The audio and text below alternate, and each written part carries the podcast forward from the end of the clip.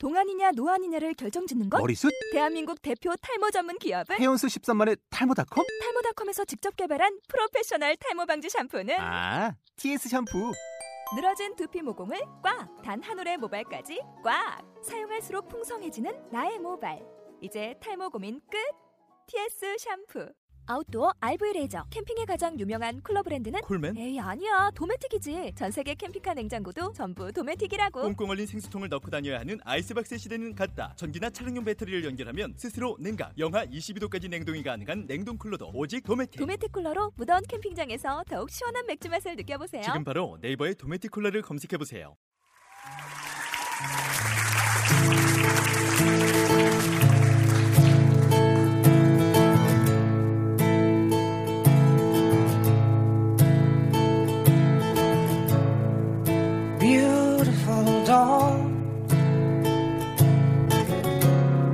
Lights up the shore for me. There is nothing else in the world. 오늘은 건강에 관한 정보를 나누려고 합니다. 성장 호르몬과 항생제를 투여한 미국산 쇠고기가 정말 위험하다는 내용인데요. 이천십삼년 십이월 이십팔일 한결의 블로그에 올려진 내용입니다. 작성자는 김성훈 님이고요. 제목은 미국산 쇠고기와 나의 악연입니다. 때는 천구백구십오년 신문사에 입사한 지 일 년이 채 안 됐을 때다. 꽤 오랫동안 동물약품 분야를 취재한 선배 기자가 팜플렛을 한아름 가지고 와서는 대단한 게 나왔다며 부산을 떨었다. 뭔가 살펴보니 당시 엘지화학에서 개발한 부스틴 S라는 성장 호르몬에 관한 것들이었다. 선배, 이거 괜찮아? 선배가 답합니다.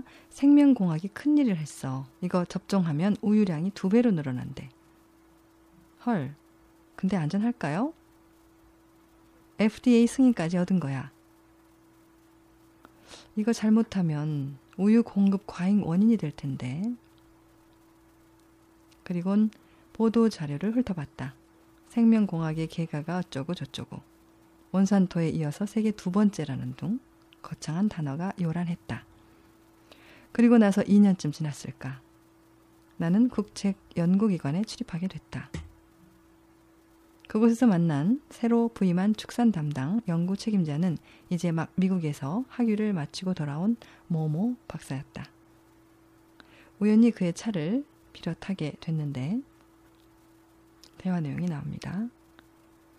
모모 박사가 말합니다. 김 기자, 혹시 알비에스티라고 들어봤어? 대답하죠. 그거 소한테 주사하는 산유촉진제? 맞아. 아는군. 근데 말이야. 그게 문제가 있어.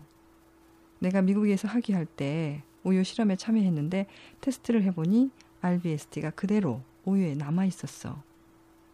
내가 직접 확인했는데 나도 많이 놀랐어. 그거 나오면 안 되는 거 아니에요? 응. 음. 그게 단백질 성분이라 젖소체 내에서 소화가 된다는 게 몬산토 설명이거든. 그거 애들 문제 일으키는 거 아니에요? 문제가 많지. 암도 유발한다는 것 같고. 헐, 나는 우유 공급 과잉 될까 봐 걱정했는데. 우리나라에서도 체크해 보셨나요?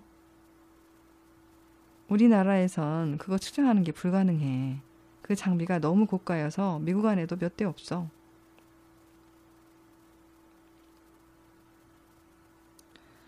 당시 영국에서 비롯한 광우병으로 유럽 전체가 초토화된 상태였다.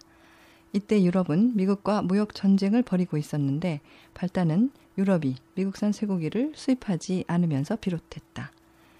미국은 유럽에게 광우병으로 소를 다 죽이면서 미국산 쇠고기를 수입 못하겠다는 유럽의 강한 불만을 표시했다. 그런데 정작 유럽이 미국산 쇠고기를 기피하는 까닭은 광우병이 아니라 미국에서 소에게 접종하는 소의 성장 호르몬 때문이었다. 무려 십 년이나 싸우고 있었다. 유럽은 미국의 보복을 받아 철강, 자동차 등 주력 수출 상품들의 대미 수출길을 마저 막히고 더블유티오 폐소까지 당하며 엄청난 돈을 지불해야 했지만 끝내 미국산 소고기 수입을 저지했다. 그때 왜 유럽은 이토록 미국산 쇠고기를 막느냐는 미국 측의 질문에 유럽 측은 아주 인상 깊은 말을 남겼다. 식품의 안전성은 국민의식과 비례한다. 한마디로 미국인과 유럽인의 의식은 격이 다르다는 얘기다.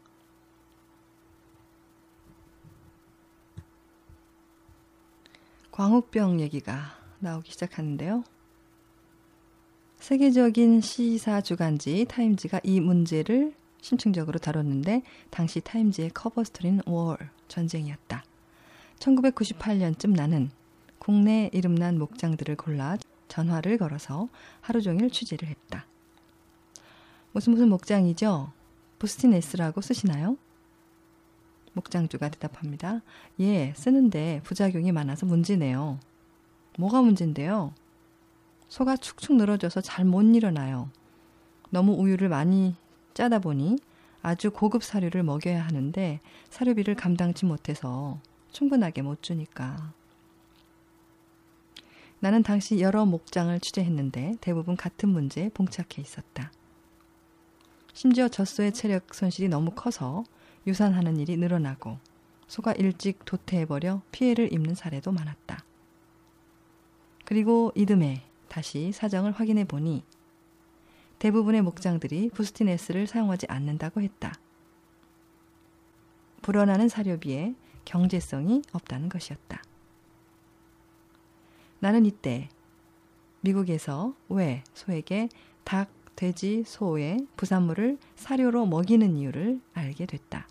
성장 호르몬은 과도한 착유를 해서 소에게 값비싼 고단백 사료를 급여해야 하는데 소에게 축산 찌꺼기를 먹여서 이 문제를 해결한다는 것이라는 생각이 들었다.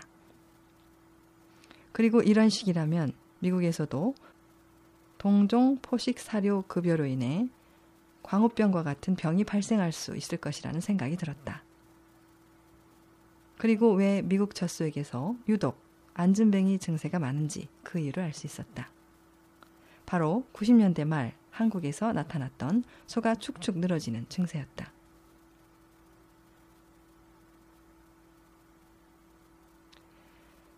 그리고 몇 년이 지난 이천삼 년 당시 미국산, 캐나다산, 호주산이 시장 개방을 등에 업고 본격적으로 우리 쇠고기 시장을 공략한 나머지 한우 마리수는 절반이 사라졌다.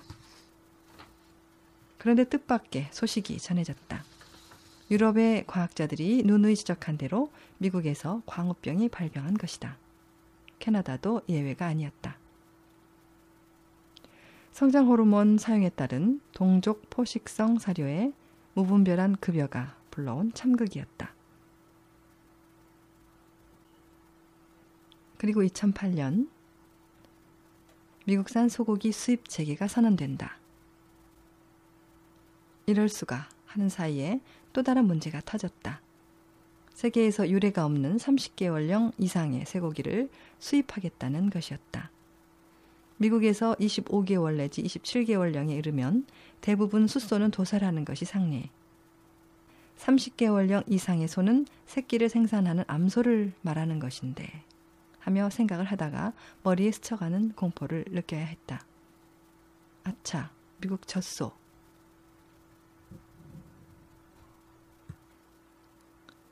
젖소는 고기소와 달리 우유를 매일같이 생산하기 위해 성장 호르몬을 일상적으로 주입받는다. 그리고 부족한 체력을 보충하기 위해 동족 포식 사료를 먹어야 한다. 뿐만 아니라 약해진 면역을 보완하기 위해서 지독한 항생제를 계속 투여받는다. 이렇게 삼 년간의 짧은 생애, 한국은 육 년 정도라고 하네요. 짧은 생애를 마감해야 하는 미국 젖소 고기는 과연 어떨까? 나는 관련 자료를 뒤졌고 생각보다 문제는 심각했다. 삼십 퍼센트가량의 미국산 쇠고기에 심하면 죽음까지도 몰고 오는 성장 호르몬이 그대로 남아있다는 자료를 접하기도 했다. 소의 성장 호르몬에는 여섯 가지의 호르몬이 사용된다. 그중 세 개는 천연물질이고 나머지 세 개는 몬산토가 조합한 인공 호르몬이다. 한마디로 말해서 소의 성장 호르몬은 현존하는 농산물 유전자 조작 식품, 지엠오 가운데 가장 치명적인 몬산토의 발명품이다. 그리고 소의 성장 호르몬을 일상적으로 맞으며 미국 내부에서 미 농무부 식품의약청이 승인하지 않아야 했다는 비난을 사고 있는 지독한 항생제를 밥 먹듯이 투여받는 미국 젖소는 인간이 만들 수 있는 가장 위험한 먹거리를 공급하는 숙주로 자리하고 있었다. 그리고 필자는 오바마 대통령을 검색해서 트윗 멘션을 날리는군요. 대답은 없었고요. 다음 내용이 이어집니다. 천구백구십 년대 말부터 내게는 미국의 광우병이며 소의 성장 호르몬을 때가 되면 점검해보는 버릇이 생겼다. 그래서 때마침 미국에서 광우병이 재발한 지난해 나는 미국에서 소에게 사료로 급여하는 것을 금지한 소의 내장에다 광우병 위험물질이 포함되어 있을 가능성이 큰 소의 머릿살이 씨제이를 비롯한 대기업을 통해 수입돼 소머리 국밥이나 쇠고기 국밥의 식재료로 쓰이고 있다는 사실을 찾아냈고 우리 사회에 이를 널리 알렸다. 때를 같이해 대만에서는 아주 특이한 집회가 연일 열리고 있었다. 성장 촉진제를 사용하는 미국산 쇠고기와 돼지고기 수입을 반대한다는 시위였다. 학교 당국의 검사는 저가 식재료에 노출돼 있다. 사람들이 외면하는 미국산 쇠고기는 때때로 둔갑술을 부리며 저가 입찰 방식을 고집하는 허술한 급식 시장을 유린하고 있다. 공공급식은 주는 대로 먹어야 하는 특이한 먹거리 시스템을 지니고 있다는 점 또한 늘 마음에 걸린다. 아이들 급식 문제, 먹거리 안전에 비상이 걸렸다라는 얘기입니다.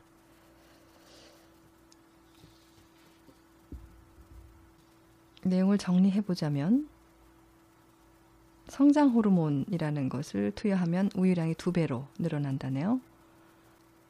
그것을 먹은 소는 체력이 축나기 때문에 고급 사료를 줘야 되는데 그거를 제공하지 못하니까 닭이나 돼지, 소의 부산물을 먹임으로써 광우병이 발병을 하고 또 항생제나 이런 걸 또 투여를 하면서 이런 것들이 우유나 고기에 잔류한다는 얘기네요. 그러면 이런 것들을 먹는 우리는 건강에 치명적인 문제가 생기겠죠.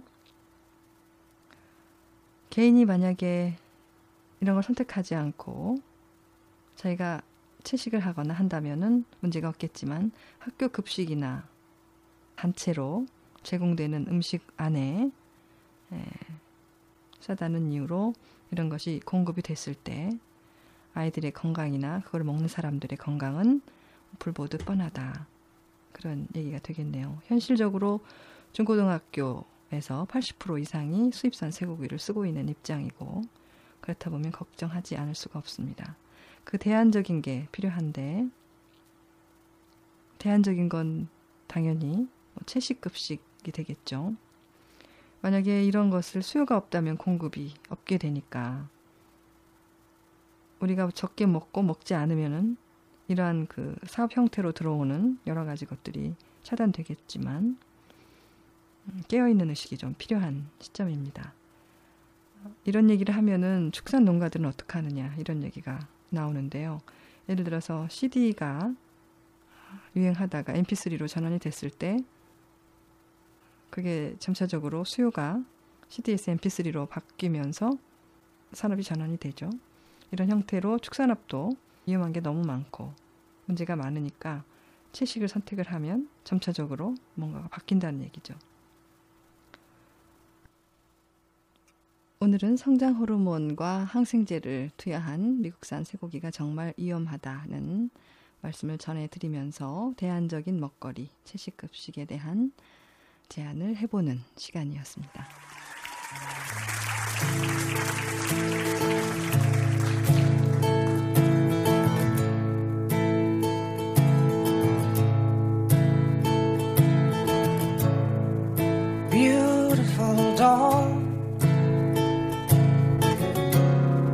Lights up the shore.